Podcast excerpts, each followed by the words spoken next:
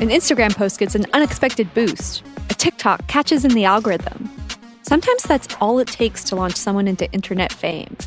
But then what? This Blew Up is a new podcast documentary that reveals how social media stardom is made. It's a different kind of fame that's not always as glamorous as it looks. From Spotify and the Ringer Podcast Network, I'm Alyssa Bereznek. You can listen to This Blew Up on Spotify or wherever you get your podcasts.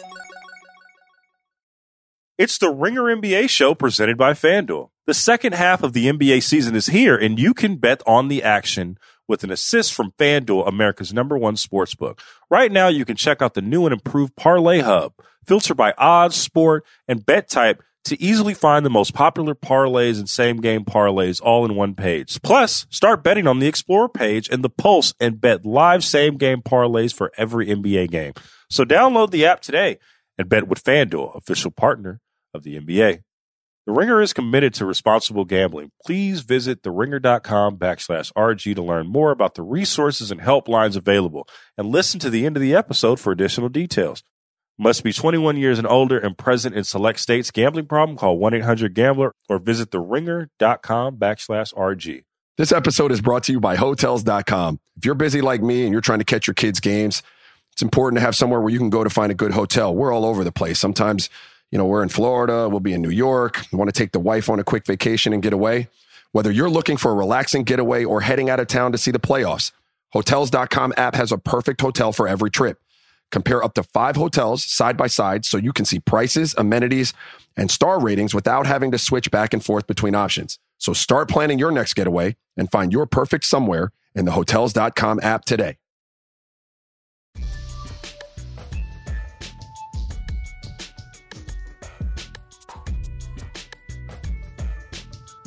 Hello, happy holidays, and welcome to this super special edition of the Ringer NBA show. I'm your host for the day, Ringer senior staff writer Michael the Pod Pina, and I'm joined on the other line by my good friend, CBS Sports' very own James Herbert. James, is it too soon to say Happy New Year? Personally, I think it's fair from the 26th to the 31st. What's your what's your call on that?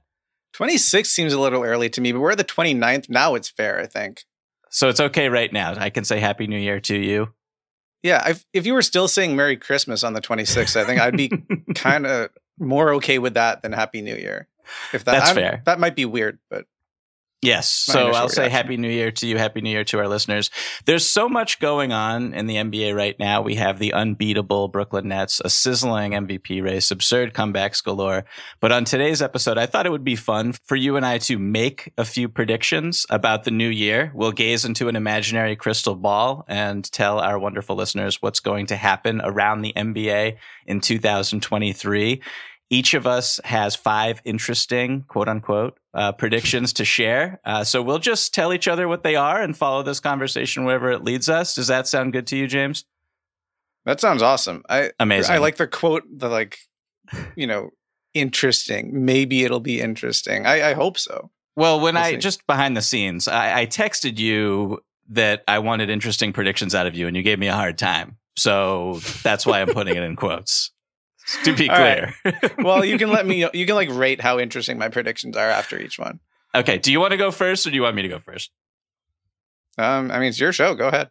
Beautiful. So my first one, I, I I don't know if this is interesting. I think people have talked about it for the fast past few weeks.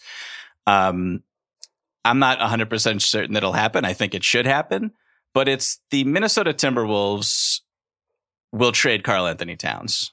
I think you knew where I was going with that one when I said Minnesota Timberwolves. Um, Karl is currently out with a calf strain that he suffered almost exactly one month ago. He can't be traded until the offseason. Since he's been gone, shout out to Kelly Clarkson, um, the Timberwolves rank 15th in offensive rating, 15th in defensive rating, 16th in net rating.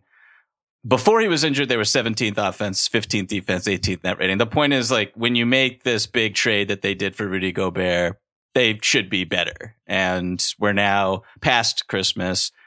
And I just think this isn't necessarily an indictment on Karl Towns. It's more an indictment on the Rudy Gobert trade, which is just, uh, it's decimated the Timberwolves in a lot of ways. It's decimated their future. They need to recoup some draft equity here. They need to get players that better complement Anthony Edwards and Rudy Gobert. I think that's the duo you need to build. It's so sad to even say that out loud. That's the duo you need to build around right now if you're the Timberwolves. What do you think about this? I have a few fake trades or potential trade partners, but what are your what are your thoughts on this one? I think they have to do something if they can't salvage this season with a different trade around the deadline. Because I, I think we saw enough of a sample early on to be like, this is not just normal like hiccups and growing pains at the beginning of the year. Like, I, I think if the Towns Gobert pairing is going to work, then the cast around them needs like need to have pretty specific guys there. I think they needed more spacing around those two. I think, you know, they have some defensive versatility, um, but I think you still want more of that. Uh, I don't know if the perfect trade is going to be out there before this year's deadline. So I think, you know, it it is surely within the realm of possibility that they'll be looking t- into something like this in in the summer. The, the tough thing is, I think the trade almost has to be one of those challenge trades that you almost never see because the last thing they should be trying to do um, if you're keeping Rudy Gobert and trying to build around this this different duo um, is trading KAT for like you know a you know trading a, a dollar for a bunch of quarters or mm-hmm. um, even I think it would be sort of a rough look if they were trading him for like a huge draft pick haul and young players and kind of trying to do it that way because like you have Gobert like your timeline is is now um you've already sort of said that. Should they have done that? Should their timeline be now? I mean, they, were, they didn't have to. Anthony Edwards is super young. KAT is still pretty young, um, considering how long he's been around. Like they had a, a lot of runway. Um, I just, I, I think the sort of, I, I'm, I'm interested to hear what fake trades you have because to me, like what you are looking for is to sort of trade like for like, like trade a superstar for another superstar, or like if you don't consider KAT a superstar, at least an all star for another all star or something like that to make these pieces kind of work better. But I, I think if you punt on the guy who is supposed to be your franchise player um, because your big all in move didn't work out, it just kind of a bummer. It is a bummer. Uh, the challenge trade, I think that you might be thinking of when you said that phrase is KAT for Trae Young. That's at least the most popular one that's been going around the past couple weeks. I and personally, I mean, you know my thoughts about Trae Young. I'm, uh, I think it's still a little too soon to pull the plug on that. If you're the Atlanta Hawks, I'm still the last person who thinks he's really good, I guess. Um, and he's obviously a- really good. I think the, the the problems people have with Trae Young are not like he's not really good. It's obvious. It's just you know the, there's been specific improvements people have wanted to see for a long time, and I yes. think there's some pessimism about those ever happening. I'm I still want to be patient with him. Um, so I, I probably would not do that one. Also, you're getting a guy who's not significantly older, but what four or five years older, I want to say than than Trae. If you if you go for KAT, which is, uh, I don't think that's necessarily what you want. Um, if the if you're the Atlanta Hawks, uh, the other, I mean, the, the most popular team that would be interested is the New York Knicks the team that has all these picks, has some young talent, has salary, and has the CAA connection that everyone loves to, to talk about when we talk about players who are rep by CAA and the Knicks being interested in them. So that's the team, I guess. And I don't, we don't need to go too deep into that one because it's kind of been well trod territory, but I guess that would be fine. I, I, don't even know, honestly. Like if you're if you're the, if you're the Timberwolves, I'm not excited uh, by no. Getting RJ Barrett and like who else would even be in that deal that's attractive, like Obi Toppin, um, Grimes. Grimes is cool, yeah. I would be, and he would complement um, Edwards and Gobert really well. I, I'm really high on him, and he's played really well before he got hurt recently. But uh, yeah, I'm just not that pumped. Getting all the Knicks picks would be cool, and then I could, if I was Tim Connolly, I could flip those for other things, and those would be attractive trade assets, I think. But I don't know. I can't get like super excited about the Knicks. Um, can I tell you? So you're you're a Raptors person. For those who don't know you, what do you think a Siakam for KAT challenge trade would be anything that either team would be interested in, or no? I Mm.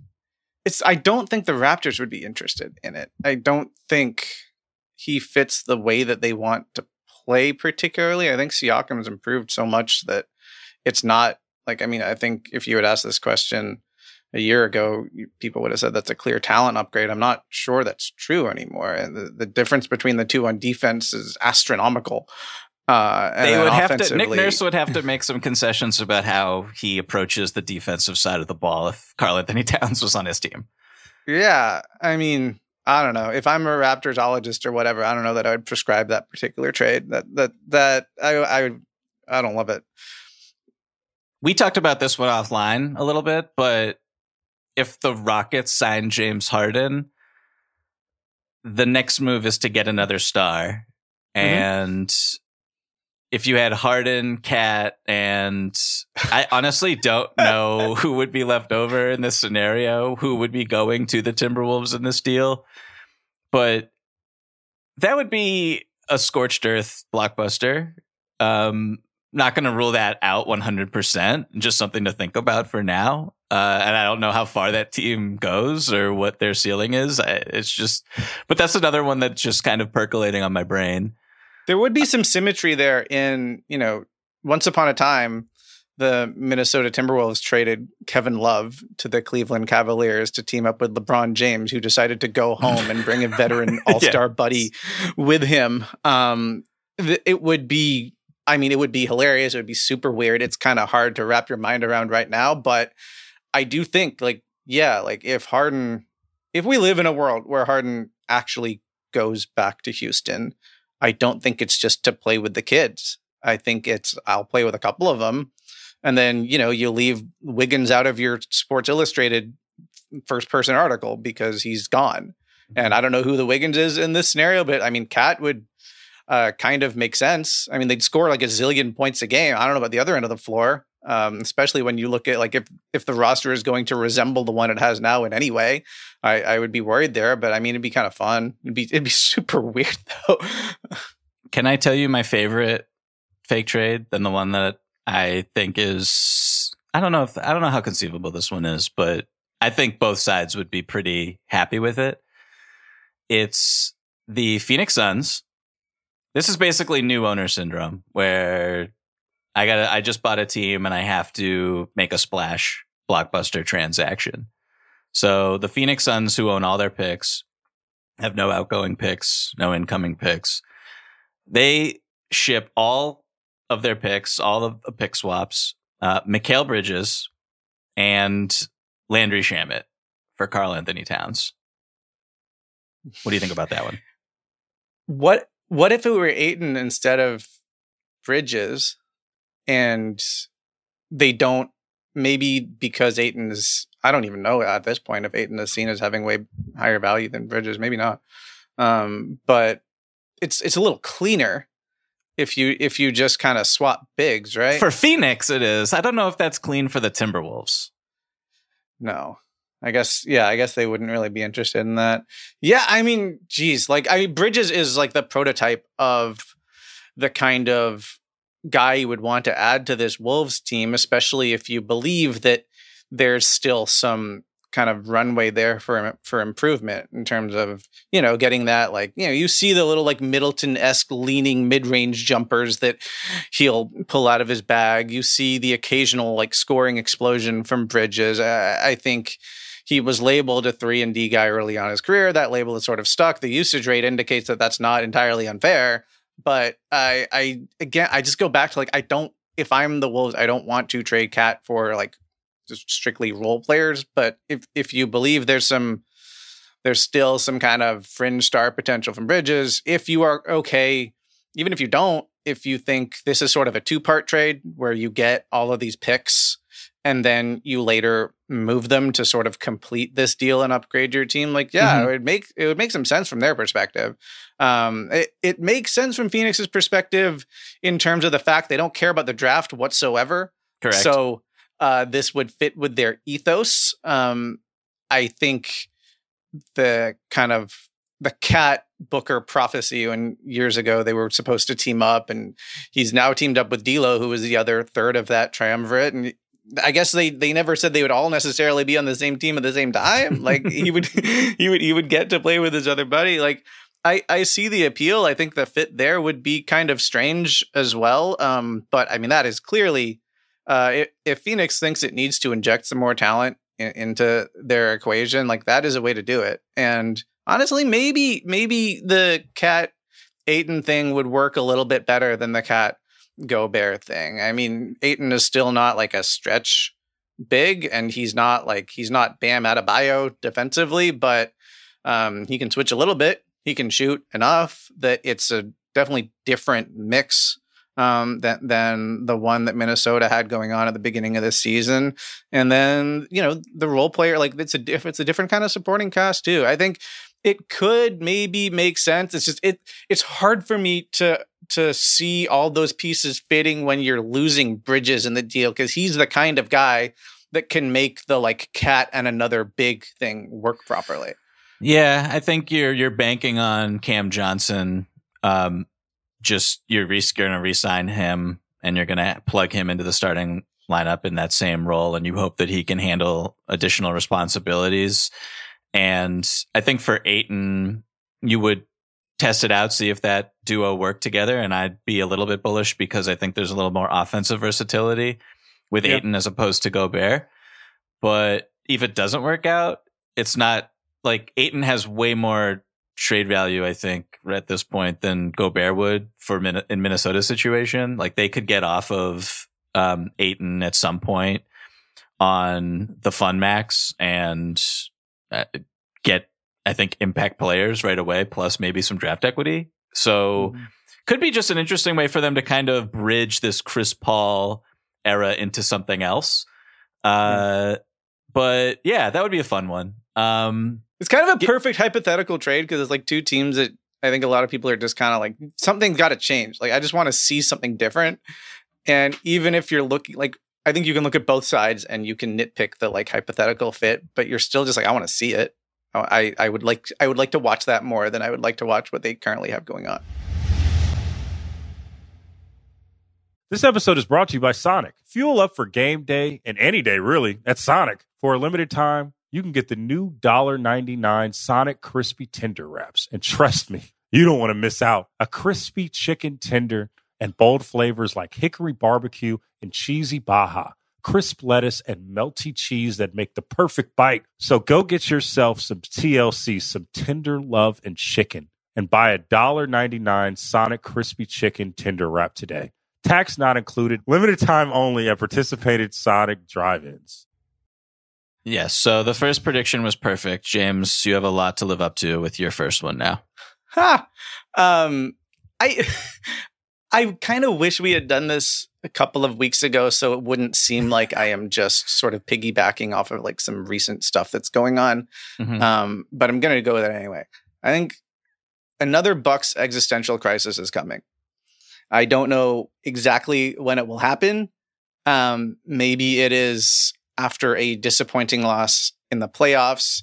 Maybe it is um, after trade deadline if they don't do anything or what they do is confusing to people.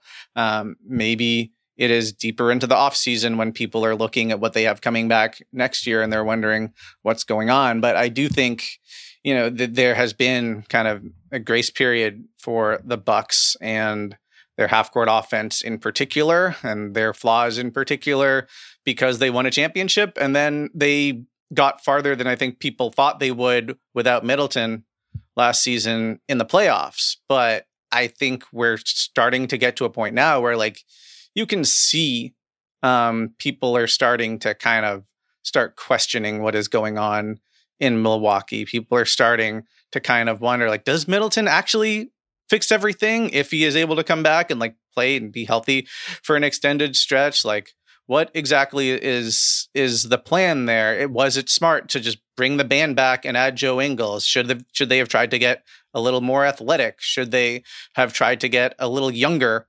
Um, I think Khris Middleton is one of the more interesting free like upcoming free agents on the market. They they could have negotiated an extension that that didn't happen. Uh, Brook Lopez is is getting up there in age. Jrue Holiday is getting up there in age, And I I think that grace period, that sort of like, oh yeah, the Bucks are this elite team, they're going to be there at the end, um, blah blah blah. I, I think people's patience is already starting to kind of um, lessen a, a little bit, but I think what we are headed for um, particularly if they lose in ugly fashion in the playoffs, is something similar to what we saw when they had ugly losses in, in, playoffs in years past, where all of a sudden it's it's this kind of all right, like what are who what are they going to put around Giannis?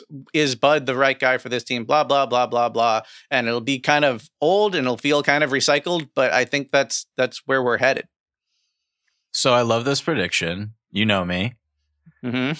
My next prediction was actually uh, the Nets will beat the Bucks in round two. So we're let's right. go with it. Yeah, yeah, we're right. We're right on the same wavelength right now.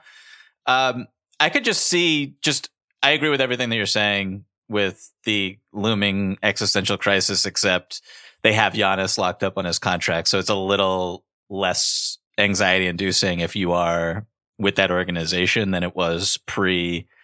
I guess the or right when you made the Jrue Holiday trade, which was like the peak of their mm-hmm. anxiety. Mm-hmm. Um, but you're right. Like Khris Middleton, who has proven to be, I guess, just invaluable and, you know, nothing against Khris Middleton. I think he's a fantastic player, but he's like a borderline all star. Like, I, I feel like he shouldn't be this, um, critical to a title contender, but that's just kind of how they're built. And, um, their best player, who's one of the best players in the world, has flaws in his game that really require someone like Khris Middleton to to fill that void when they're on the floor together. So I, I don't know what's going to happen with Khris Middleton in free agency. Brook Lopez has been also integral to how they want to play, and their identity this season is wrapped around his drop coverage um, and his rim protection. And he's also a free agent, and you know, there's teams with cap space out there that are going to look at his season that Brook Lopez just had, and they're going to want him. I feel like he's yes got skills that are pretty rare, and that he can protect the rim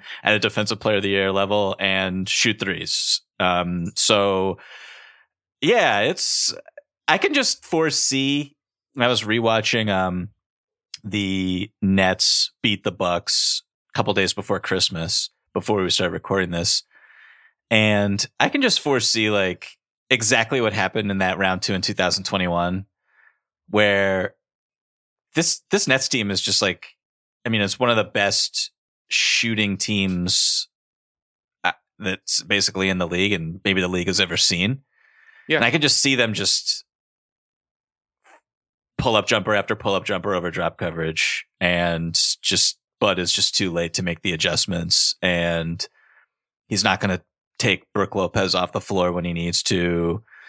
And their offense is just in mud.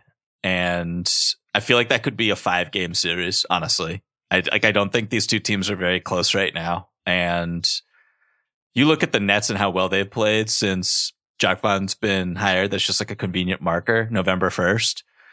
It's like their offensive rating with Ben Simmons and Nic Claxton is 118.8, which is better than the Boston Celtics, who have the best offense in the league since then. Just like, and that's 191 minutes. It's not zero minutes. So I just feel like the Nets are cooking. And if these two teams, if the season ended today, this, these two teams would be, um, in line to match up in the second round. And if that were to happen, I just feel like the Nets are on a different level right now.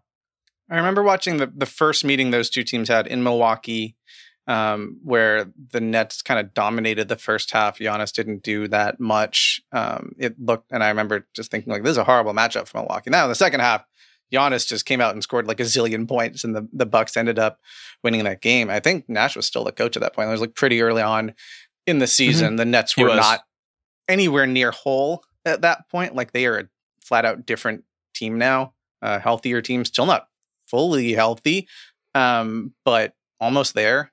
And I mean, honestly, like I I I'm thinking about that game. I'm thinking the recent one. I think back to like that playoff series that that they had a couple of years ago. Like Bobby Portis got played off the floor pretty quickly.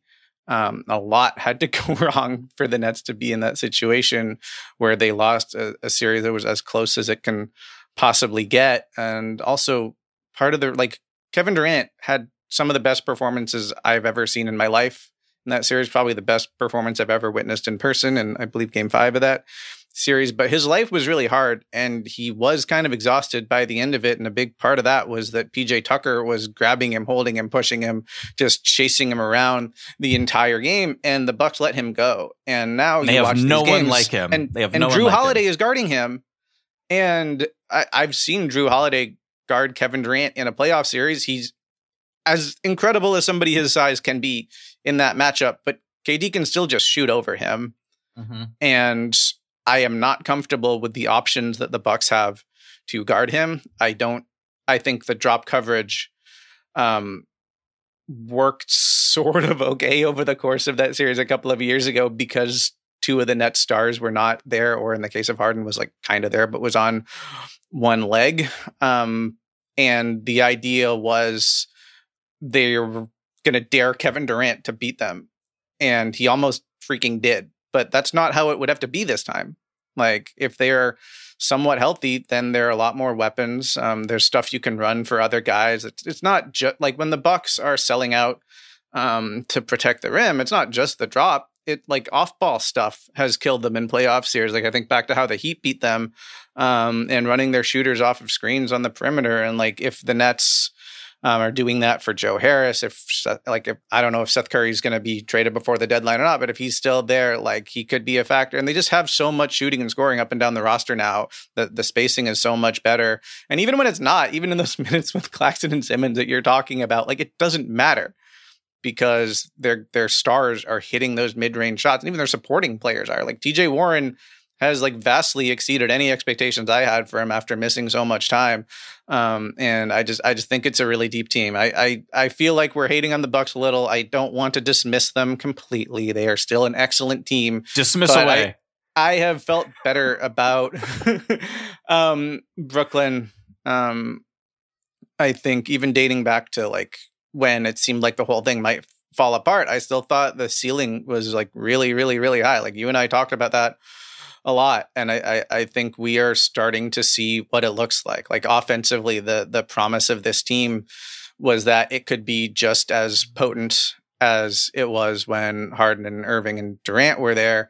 And then the, the idea was they can be like better than that defensively, and they have been. I mean, Claxton, Durant, and Simmons are all playing at such a ridiculously high level defensively um, that this this team is like has just shot up the the rankings on that end of the court, and it, it makes them look like a viable championship contender. And I mean, to me, like they are like the second best team in the East right now over over the Bucks. Um, Who's the best maybe team? that changes. Who's who's the I- best team in the East? Uh, I, I think you know who they are. It's it's it's your buddies, the the Boston Celtics. I, I would say still are the best, but um, but yeah, I mean, I, I came close to making the same. I think the prediction I had scratched out in favor of just a Bucks centric one was I was going to say like it will be uh Celtics Nets in the conference finals, and then I was like, wait, this isn't even like an interesting prediction anymore because they're at the top of the the the standings at this point. But um, but yeah, Yeah, I think the what's really interesting about the Nets. I know this was kind of more a, a Bucks centered prediction, but the Nets are more fun to talk about. What's really interesting about them is, I mean, you hit the nail on the head. Like they have size, two way wings who can also space the floor now, and they don't think they've had that for quite some time. Even when Joe Harris isn't out there, I mean, Yuta Watanabe has given them fantastic minutes. He's hit Yeah. basically like 60% of his threes. TJ Warren has been terrific. Um, having Royce O'Neale out there is, I mean, he just like plays so many minutes for them. He's, he's so critical. Um, and yeah, I just like the fact that they can be relatively big. Like they don't need to play Seth Curry. They don't need to play Patty Mills. Um, and still be effective on both sides of the ball and still have spacing and still have defensive versatility. And I feel like Nic Claxton is just like people should be talking about him way more. He's, he's insane. He's very, very good. And it's, he leads the league in field goal percentage, but it's not all lob dunks. Like if you actually watch him play, he like finishes through contact. He's like got really nice touch around the basket. He's got this little hook shot. Like he's just really, really good and kind of the the linchpin of their switch everything defense when they want to switch everything. So I just think that it'll be a really fun um it'd be really fun to see how the Bucks could try to solve a, lot of the problems that um, the Nets give, and I don't know if they could. And I just also, before we move on from this, and you give me your next prediction, I just think Kevin Durant would be the best player in that series too, and that's not nothing. I mean, Kevin Durant might be the best player in the NBA right now, so I don't that that is perfectly possible. Um, all right, my next prediction. This this is for you, Pina. This is like Thanks. specifically engineered for this podcast. Sweet. I think Alex Caruso will be this year's Derrick White. I, I think it is pretty likely he'll be traded before the deadline, and I think whoever gets him, I like it. Obviously, it has to be a win now team. It has to be a contender, and you put him into like any contender's rotation, and immediately, I think it just elevates them to another level. So Give I'm me a team. Give me a team. I want a team. I want a team that is going to get Alex Caruso, going to pry him away from the Chicago Bulls. Hmm. Um. I mean, uh, my my instinct goes like my head goes to to the Warriors, but I don't know if that's just because of that Steve Kerr conversation with Caruso after the game. I, I think like literally any team would work. Um, maybe I mean we're just talking about the Nets. I think they could use somebody like him, another um perimeter player who like defensively is an absolute menace. Um, I, I think there, there's, I, I don't know. Do you have a favorite destination for him? I don't know. It's really funny. Like, I'm looking just at the standings and Yeah. every team, it's like, That's what I'm saying. just throw them on any team and it's just like, oh, they're better. Um, I think it would be really fun to see him on.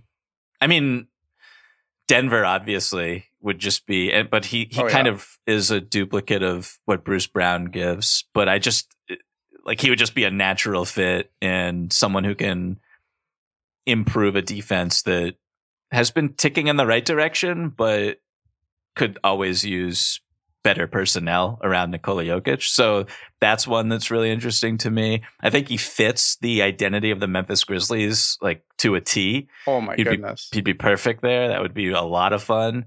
Um, him, Ja, and Desmond Bane, like that three guard lineup would be just hellacious in a lot of different ways. Just that would be great. The team that um, I want to throw out there that I don't think is a contender, but I think could really use Alex Caruso and would potentially overpay and do something dumb is the Dallas Mavericks. Um, I don't. I feel like if you just had him on the floor, um, with Luka, like I don't. I just feel like there could be a lot of small, small pick and roll stuff, and he can dive and make plays out of the short roll. He needs to shoot a little bit more, and I think he would in a scenario where he's not sharing the floor with DeMar and Zach LaVine and and Vucevic. But that like, if you're Dallas and you make like a I don't know if it's a panic to trade for Alex Caruso, depending on what you give up, but hmm. that could be like an interesting fit. I feel like. I think the offensively how that works is really interesting to me because I think if you are of the mind that okay, the most important thing for any supporting cast member on that team is you can hit spot up threes. And Caruso not only is not a marksman, he's a reluctant shooter there, especially this year. He'll turn down open looks. That's not that's not in theory what you want. Um, so you could say he's a bad fit offensively. They should not do it, even though he's so good on defense. But I think the other way to look at it is if you think that what the Mavs need is just a little more kind of juice in in their offense, a little more off-ball stuff happening, a little more side-to-side stuff going on, a little bit less predictability, and a little bit less just everything is is Luka creating on his own. Um, if you wa- look at how they they've struggled sometimes when the jump shots have not been falling for their role players, which has been far too often from them this year and you think they need somebody who maybe it's not about just the spot up shooting. It's someone that can actually nudge them a different direction. Then like Caruso's your guy. He's such a smart player. He can play off of superstars. He's made his like name doing that in in the NBA. And I, I think actually it, it it's not the most conventional um sort of complementary player for Luka, but I I do think he could work pretty well provided that they play a little bit differently. I think his presence would almost force them to. So my next prediction is I don't really have a lot of commentary to attach to it. I just want to throw it out there and get mm-hmm. your reaction. I think either the Jazz or the Pelicans will win the lottery and get Victor Wembanyama with picks that didn't belong to them, that don't belong to them from the Lakers and the Timberwolves. I really think that's going to happen. I mean, the NBA is a chaotic place, and this would be an a just just peak chaos situation, um, especially if it's the Pelicans. I mean, that's they are kind of. I mean, they're not exactly a juggernaut right now, but they're really, really good, and they have the potential to just do nothing and evolve into a juggernaut as their um, young guys get better and more consistent. And even as Zion rounds out his game, which is hilarious because he's playing at an MVP caliber level right now. Did you um, watch that um, game last night against the Timberwolves?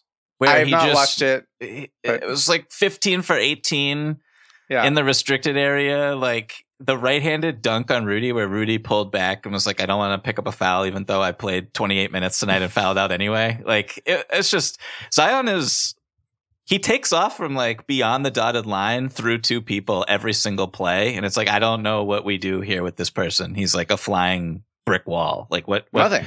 It's just you can't do anything, and he has like crazy touch. Like he's one of the like best layup. Like he looks like Tony Parker sometimes, except like when he can't dunk it, it's just he's I, don't even know what, what to do with him. So yeah, that would be totally unfair if they got Victor Wembanyama. Just like I don't even just cancel the NBA for the next five years. Yeah, I mean, I I would love it, and also just kind of feel bad for everybody else because it's not just five. I mean, think about how long those two guys could be teammates. Like it, it's insane. They are basically like just their proportions as human beings. It's like the complete opposite deal. It would be very funny to look at. Mm-hmm. Um, they would do things on a basketball court together that like I can't even imagine. Um, so yeah, I mean, I I would love it. I would feel very worried for everybody else in, in the NBA. Um, the Jazz I think that would just be like karmically hilarious. Um, just mm-hmm. because of like what what they have done um, since last off season. Uh, I could totally like imagine that happening and everybody being really mad at, at Danny Ainge. Um, but um, but yeah, I mean that their future already like to me it, it's almost like whatever they do and this is sort of like when you wrote about the jazz this year this was sort of like the point right is like they have lots of paths None of mm-hmm. them are bad. yeah. Like there, there's just so much upside for that organization over the next however many years because of the way that they've set themselves up. And I, yeah, I mean, if they were to get any degree of lottery luck, it doesn't even need to be they get Wemby, but just some luck in that scenario. They're they're just sitting pretty. They're going to get luck because the Lakers are terrible. Um, yesterday, when the Devin Booker news, he's out a month with a groin injury, hamstring, I can't remember. Um, when that news came out, I tweeted semi facetiously that the there were three teams that should call about Chris Paul the Clippers, the Timberwolves, and the Pelicans. And Pelicans fans were very upset with with me for even suggesting this, but I feel like trade one NBPA president for the last one. Would that, well, would that be the no, deal? No, I don't even think CJ would have to be a part of it. I think you could do Jaxson, um, Devonte and uh, your guy Garrett Temple, and then the pick compensation would be negotiated, and that's where any hypothetical deal dies probably. But they're better with Chris Paul. Like to be clear, you do you agree with that, or were you like I don't wouldn't touch? I know you're a big Jose Alvarado person, but I feel well, like they could Alvar- use more like floor generalship, particularly to navigate through I just made up a word. Particularly to navigate through four playoff rounds, which is what they aspire to do this year. Like, am I crazy? Like Chris Paul? No, you're not crazy. What are we talking about? I mean, it'd be awesome story. I, I'm just, I am here for the idea of Chris Paul and Jose Alvarado's relationship just turning another direction. Like Alvarado, like he called Chris Paul his favorite player when he was coming into the NBA. Like that was a guy he looked up to. And then, you know, you know what happens? Like they have that that playoff series. He like first Chris Paul sees the GTA coming and tells him to like, get his ass back and all of that. He act then Alvarado gets him. They get chippy. There's all that thing and like Chris Paul doesn't want to say his name in a press conference. And this year, like Alvarado doesn't even want to say Chris Paul's name. And like apparently they hate each other now. I just think like this it's like really fast to get to a like Beverley Westbrook like That's the- reunion. Yeah, we are the like best friends now. Yeah. But but I think it would it would happen like like immediately. And I they're they're both extremely competitive. They're both extremely annoying in the best way. I I would personally love that. Um, I am a little less optimistic about how the fit goes if CJ is still on the roster.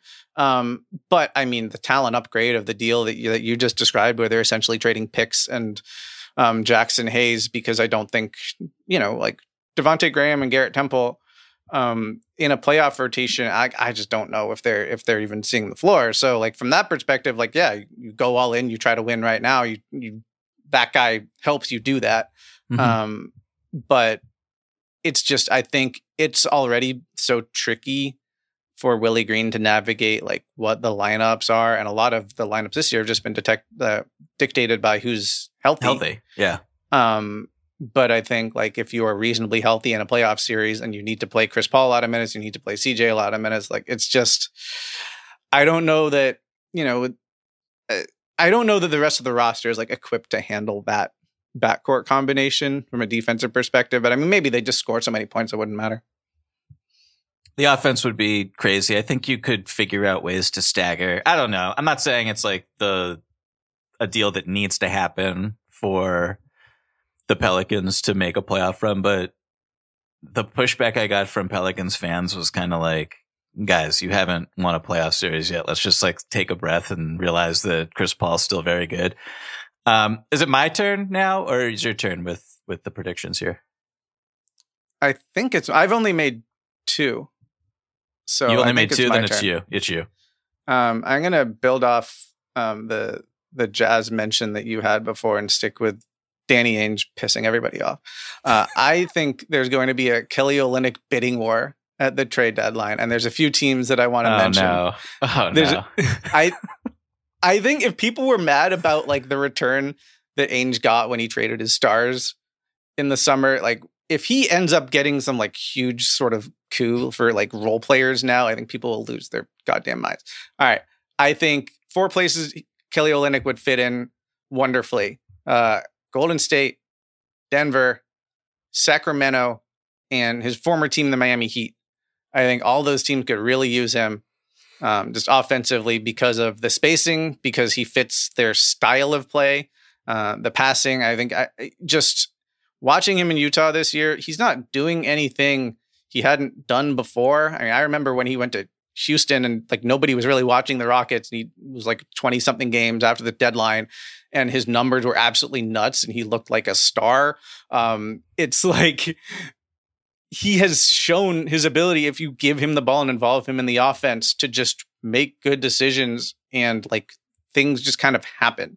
Um, he's a natural fit anywhere because of his ability to do those like little keepers off the handoffs. His shooting is is nuts. I think he's a smart offensive player. Defensively, is not great, but like you you have him on the second unit, or maybe in Miami's case, he's starting at the four. Um, I I think he I think he gives you another kind of dimension, or um, maybe it, if it's not another dimension, it's like another dimension that they didn't have with the second unit, allowing the second unit in Sacramento or the second unit in Golden State to play a little and or Denver to play a little bit more like the way they do when the starters are out there. He has 129 personal fouls this season, which leads the NBA, and he hasn't played a thousand minutes. Just an absolute legend. I have a soft spot for Kelly Olynyk. He's great.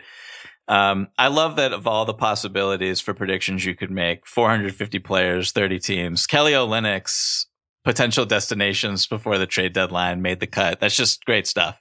That's why you're Yeah, here. Yeah, man. Um, the team you said that really piqued my interest is Denver. At, like putting him as a backup. Fi- I mean, you're just going all in on. I don't think Kelly Olynyk's like a terrible defender, but you're going all in with an offense that's just going to sizzle and cook mm-hmm. everybody in the playoffs. And you really don't even need to change how you play when Jokic hits the bench either. Offensively, you can run a lot of this, a lot similar stuff, like not identical because Jokic is Jokic and he's.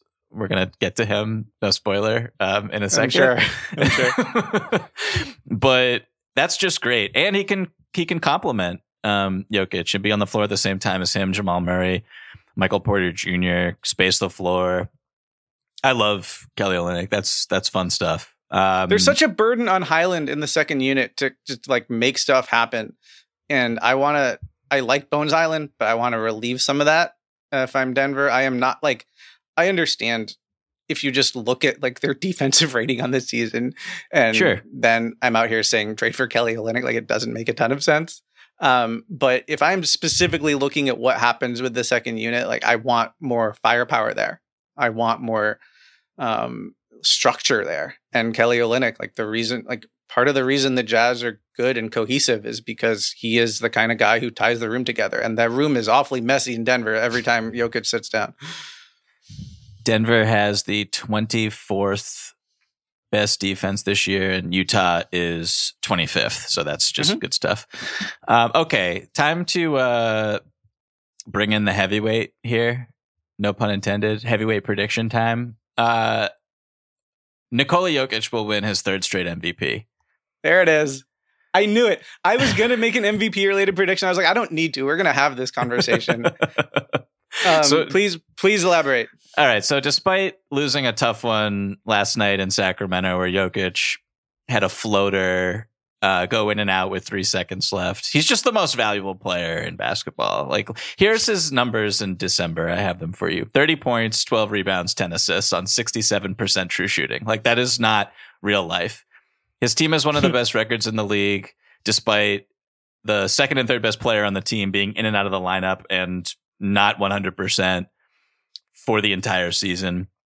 Look at Aaron Gordon. I'm, I'm going to get to some on afterwards, but like, look at Aaron Gordon's season. Aaron Gordon is having an unbelievable year. He's incredibly efficient. There's been all star chatter that's not real. He's not going to make the all star team, but that's just like all Nikola Jokic. Not all, but like over 50% because he shares the floor with Nikola Jokic for basically all of his minutes.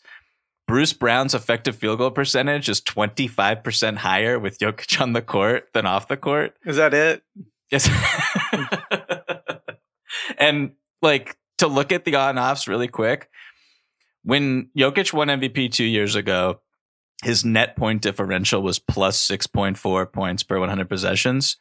Right now, it's plus 23.3 points per 100 possessions. And my conspiracy theory when the Nuggets signed DeAndre Jordan was that it would juice his on off numbers and have people like me just like constantly pumping through every um like uh, avenue I have, spread the message that this dude needs to win in three straight MVPs, and it's worked. Even though Zeke Nnaji is starting to take some of those minutes a little bit, but Jokic is like.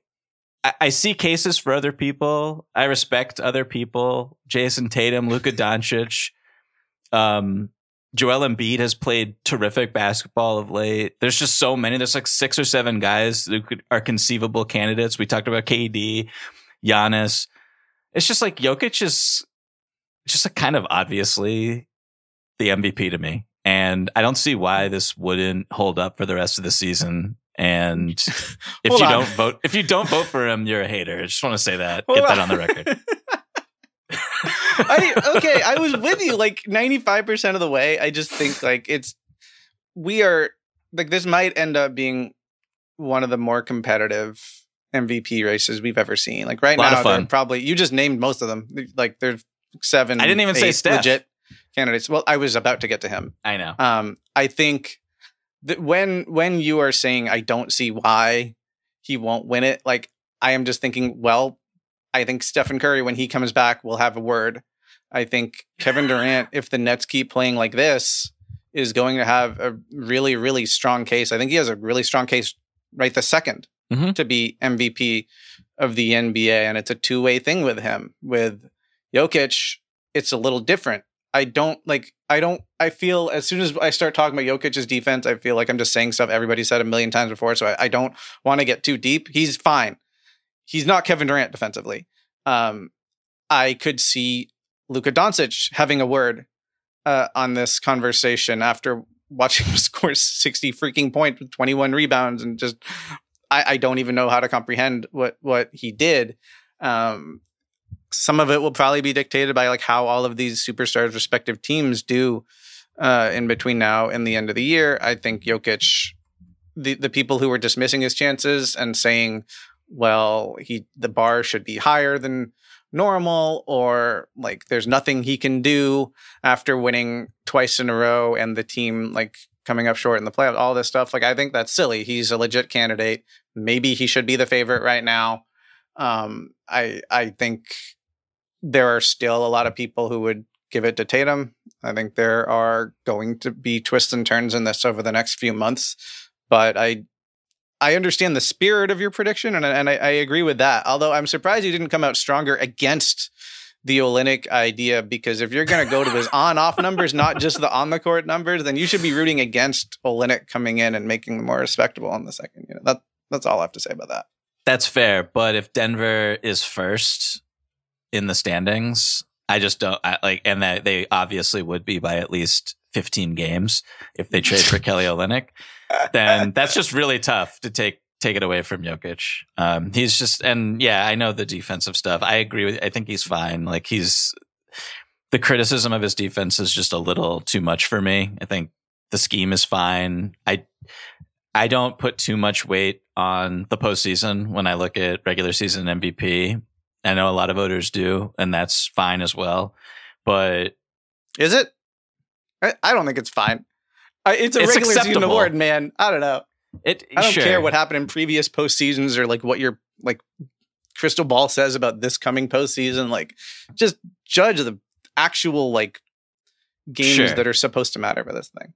And I, I, I, don't think it's a hindrance or a, a, fatal flaw in their inability to win a championship. I think Jokic could easily be the guy, a guy who leads his team to a ring. I think the window is open for Denver so long as he's on the Nuggets. Like that's how great he is, and it's almost besides the point of who else is on the floor with him. He's just he's amazing. So I don't know how NBA, any NBA player could watch the Nuggets and not think like, I want to play for that team. I want to play with that guy. It just it's so different than playing off of any other star right now, and your life would be so easy. yeah, and he does uh, the way he plays. Uh, we could go on and on about Jokic, but like, look at his usage. Like the we criticize, um, and maybe it's unfairly so, but we criticize guys who have crazy high usage rates and the heliocentric nature of how they um, need to function on offense where they dictate everything. And Jokic like doesn't play that way. It's just it's it's he's just different than other superstars like that. And I think he I, I want to say he's leading the NBA in assists in this month, and he's a center. Like I don't. He's one of the best rebounders alive. He's, he's, he's, a Jokic. He's yeah. a Jokic. That's a great way to put it. This episode is brought to you by Hotels.com. If you're busy like me and you're trying to catch your kids' games it's important to have somewhere where you can go to find a good hotel. We're all over the place. Sometimes, you know, we're in Florida, we'll be in New York. We want to take the wife on a quick vacation and get away. Whether you're looking for a relaxing getaway or heading out of town to see the playoffs, Hotels.com app has a perfect hotel for every trip. Compare up to five hotels side by side so you can see prices, amenities, and star ratings without having to switch back and forth between options. So start planning your next getaway and find your perfect somewhere in the Hotels.com app today. This episode is brought to you by Honda. There's a lot that could impress you about the all new Prologue EV. True, it's got class leading passenger space and clean, thoughtful design and intuitive technology. But what really sets the Prologue apart from the competition is that it's more than an EV. It's a Honda.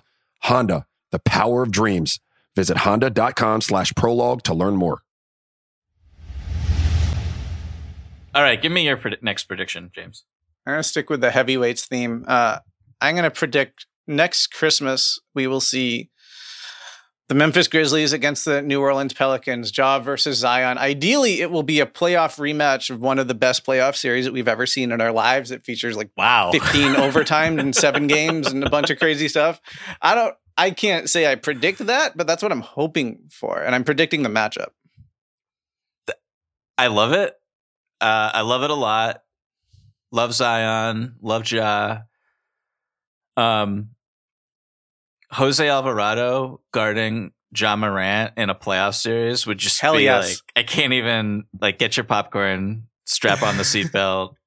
uh, that's just that's a lot of fun. Just even thinking about that, I'm getting I'm like giggling internally. Um, especially if it was like uh I guess that would I mean, they could play in the conference finals. It's technically possible. I don't know. We'll see how the standings shake out. Um, I would love for if you're the Grizzlies. I think you're a little nervous about Jaren Jackson Jr. picking up three fouls in the first three minutes of every game with Zion just going right at him. Just Mhm. problematic. But I, yeah, I love this matchup. I love everything about it. These are two. I mean, the NBA would be th- absolutely thrilled with this as well. I mean, they want Ja to be the face of the league, and they obviously want Zion to be the future face of the league. It would be great. And like when you go back to like the draft, go back to AAU, like there's like these guys are poised to have like a rivalry forever, and Mhm. that, that their teams are now this good, just is it's such a, a good development for the NBA. and the league just needs yeah the ne- league needs rivalries. I everyone loves a good rivalry. And right now we're going to have i mean i don't know who would or wouldn't call grizzlies warriors a rivalry. I think it's super fun when those two teams match up but i don't know how much longer this is going to last.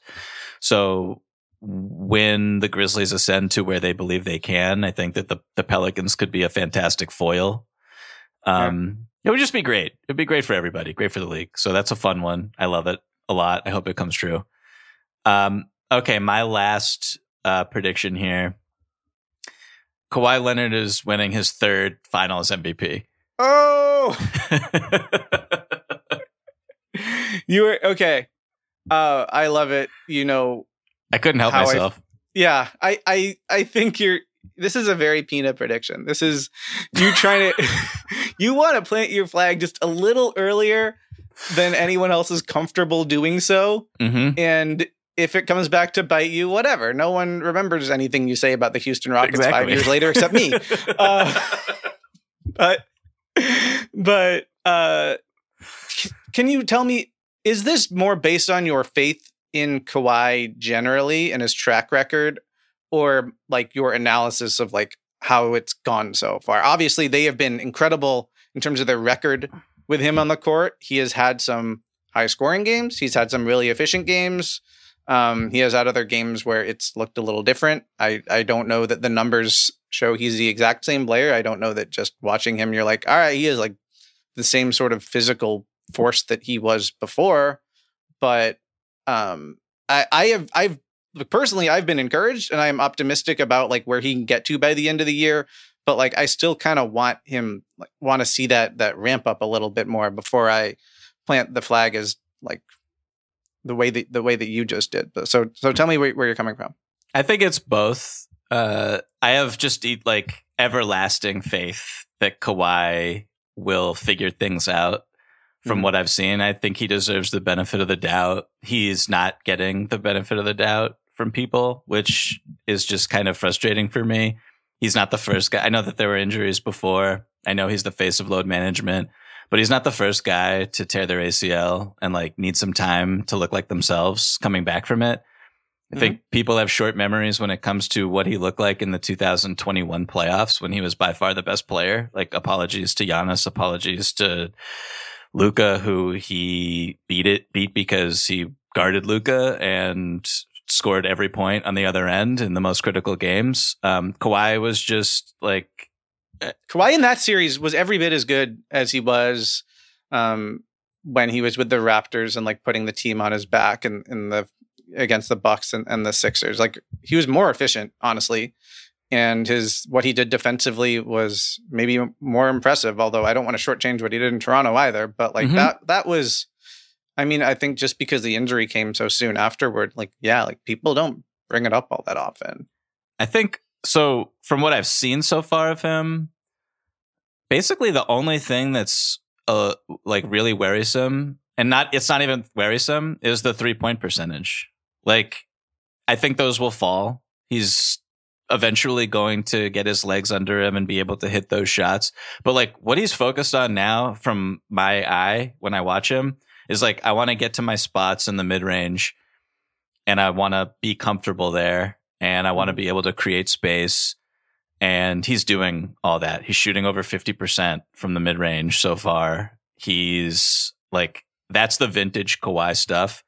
And what was really telling for me was the game against Toronto. And you can just ask Joel Embiid, like, the Toronto Raptors are the team that like really wants to take the opponent opposing star out of the game. And like when Kawhi was guarded single coverage on the wing by OG Anunoby, who a lot of people think is a candidate for defensive player of the year still, I think.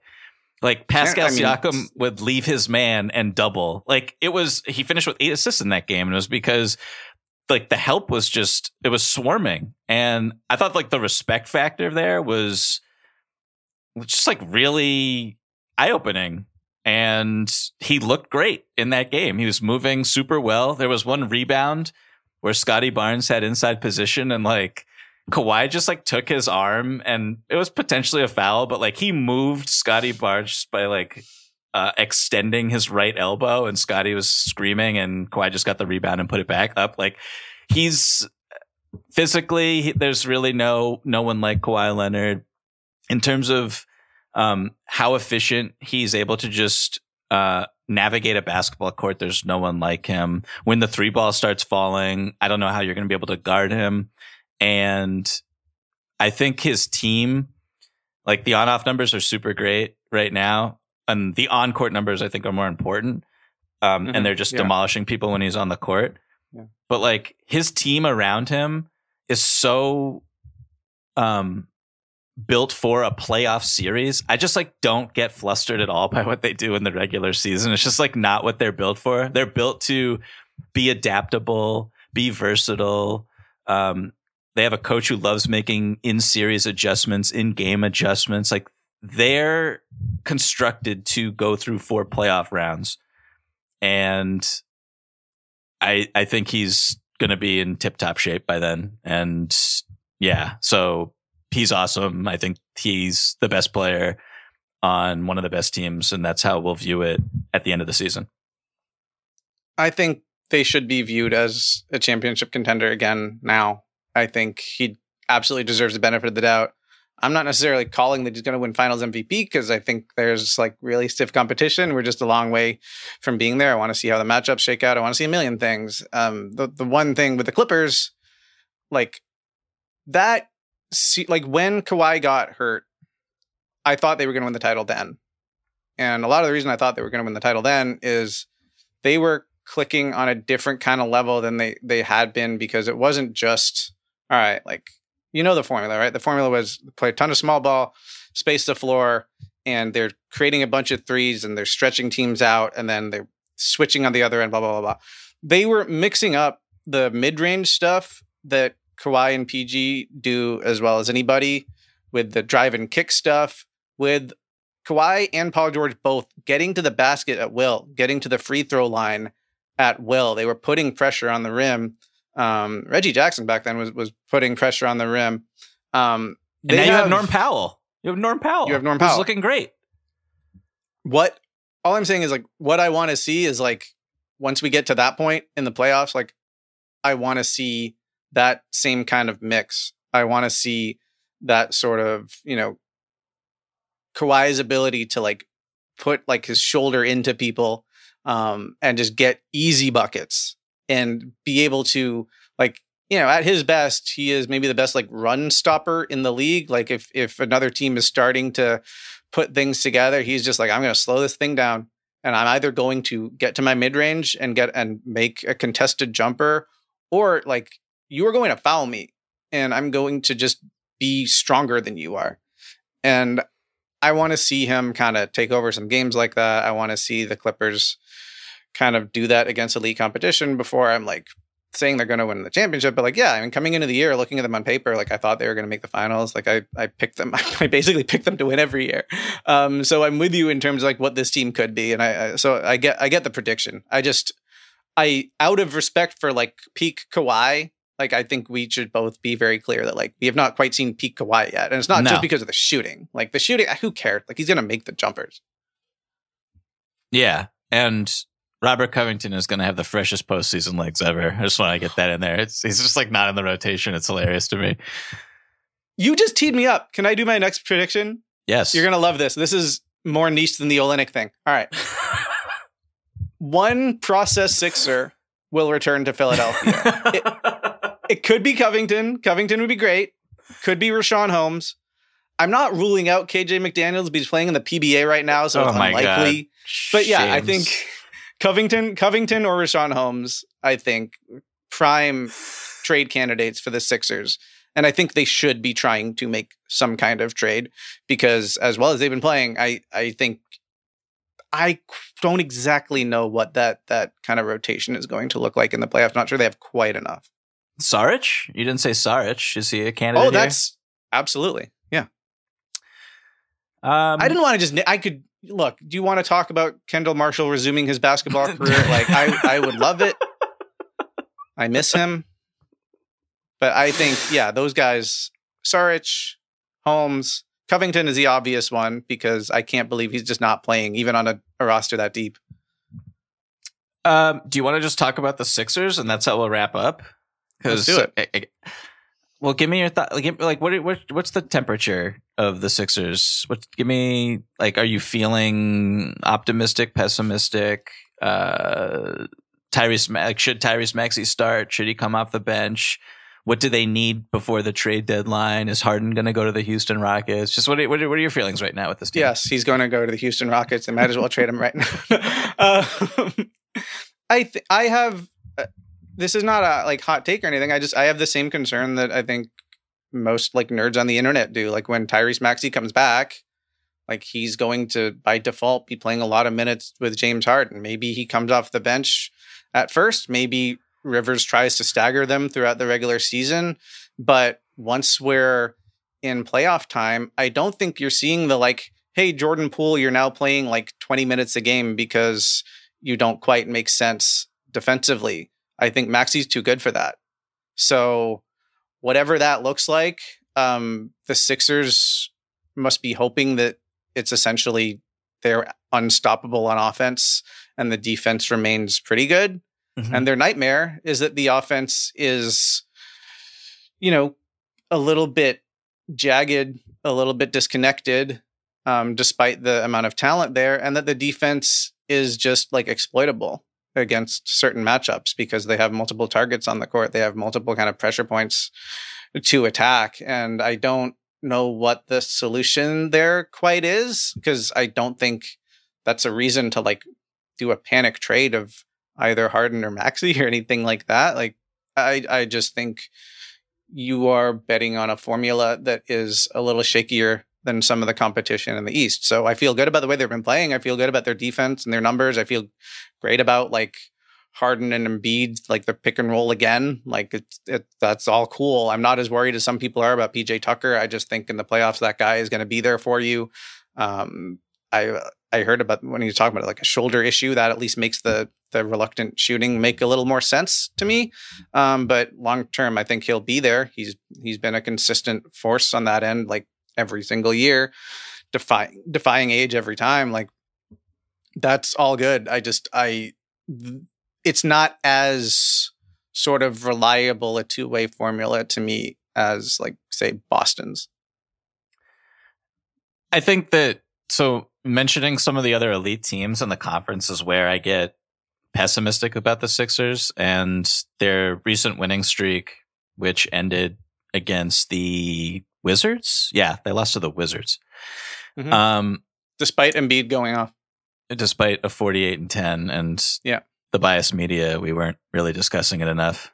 But I will say, like, they're winning. They're, they're the teams that they were beating in that win streak. Just like I wasn't like super duper impressed with any of them. And when they match up in a series against the Celtics, because you're gonna have to go through the Celtics. You're. It looks like you're potentially gonna have to go through the Nets. First of all, Nets. The Nets are a difficult matchup, I think. Like They're very difficult, and I mean that series would like break everyone's brain. I think, and would be a lot of fun. And I really hope we get it for a lot of reasons. But matchup wise, you want to like carpool to Philly, like there Sure. and back for that. Let's do it. That'll be cool. Nice. absolutely. I'll need a recovery beer after that series. I can't Um, drive, by the way, so you're gonna have to do all. um, I like you just I, I feel like Melton has played terrific. what are Melton's gonna, minutes going to look like? Are you going to have to play Matisse Thybulle in a series where there's just Is so much offensive fire? It's a great question. So I I'm also a PJ Tucker person. I, I'm a believer in his, but I I don't know how much he can give through the rigors of multiple playoff series. I think that's fair to say, based on or relative to what they need from him on the defensive end. Where it's like I'm just thinking about where he he it's like hounding KD full court, hounding Jayson Tatum up and down the. It's just like he can't. I'm sorry. Like all due respect to PJ Tucker, and I don't see that happening. We've seen it. Uh, yeah, and because we've seen it, it's less likely that it'll happen in the future. He's like 36 years old, 37. years- I don't know how old he is, but he's played so many like big playoff minutes. So the wear and tear is there.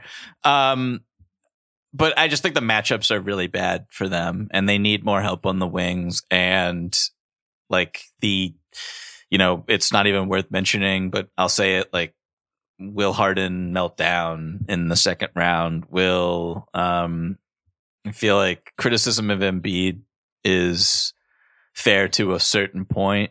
Um I don't think he's like a lights out postseason performer. I think he's really good, but hasn't He's also been usually available. been hurt or sick. Yeah, like exactly. So happened. his av- his availability, I'm just like kind of wait and see there with him, and he basically needs to play what like 38 minutes a game at least in the like because of what is coming in off the bench for him in a playoff series. Like, well, hence Dario, Richaun sure, Holmes, okay, yeah, bring it we back could- full circle. Okay, James Harden with PJ Tucker and Robert Covington, sort of both kind of not playing center, but both playing center at the same time. Like we've seen that before.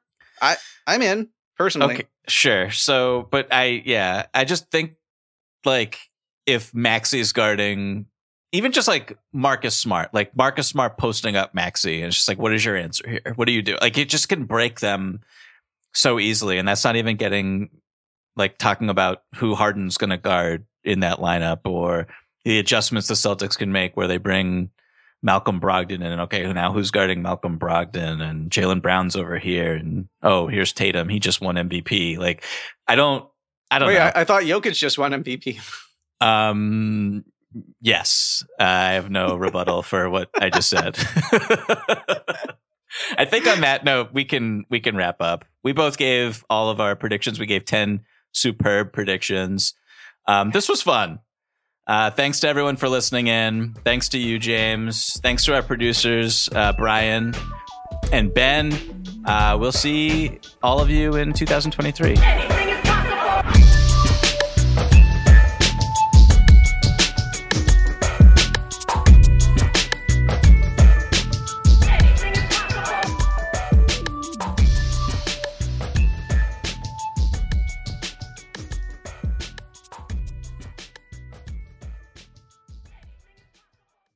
This episode is brought to you by Empower. You got money questions like Can I retire early? What are my best savings options? Can I afford to pay for my kids' education? Luckily, Empower has all the answers. With Empower's real time dashboard and real live conversations, you get clarity on your real life financial goals. So join 18 million Americans and empower what's next. Start today at empower.com. Tap the banner or visit this episode's page to learn more. Sponsored by Empower, not an endorsement or statement of satisfaction by a client. This episode is brought to you by UGG. Y'all know UGG is a brand that athletes wear all the time in the tunnel and on travel days. Well, I bet you think UGG season is only during the colder months of the year. Au contraire, you're wrong. You need to check out the latest spring drop from UGG. They have everything from sandals to clogs. I like the sandals. UGG has you covered for your next spring adventure. Shop the Golden collection at UGG.com.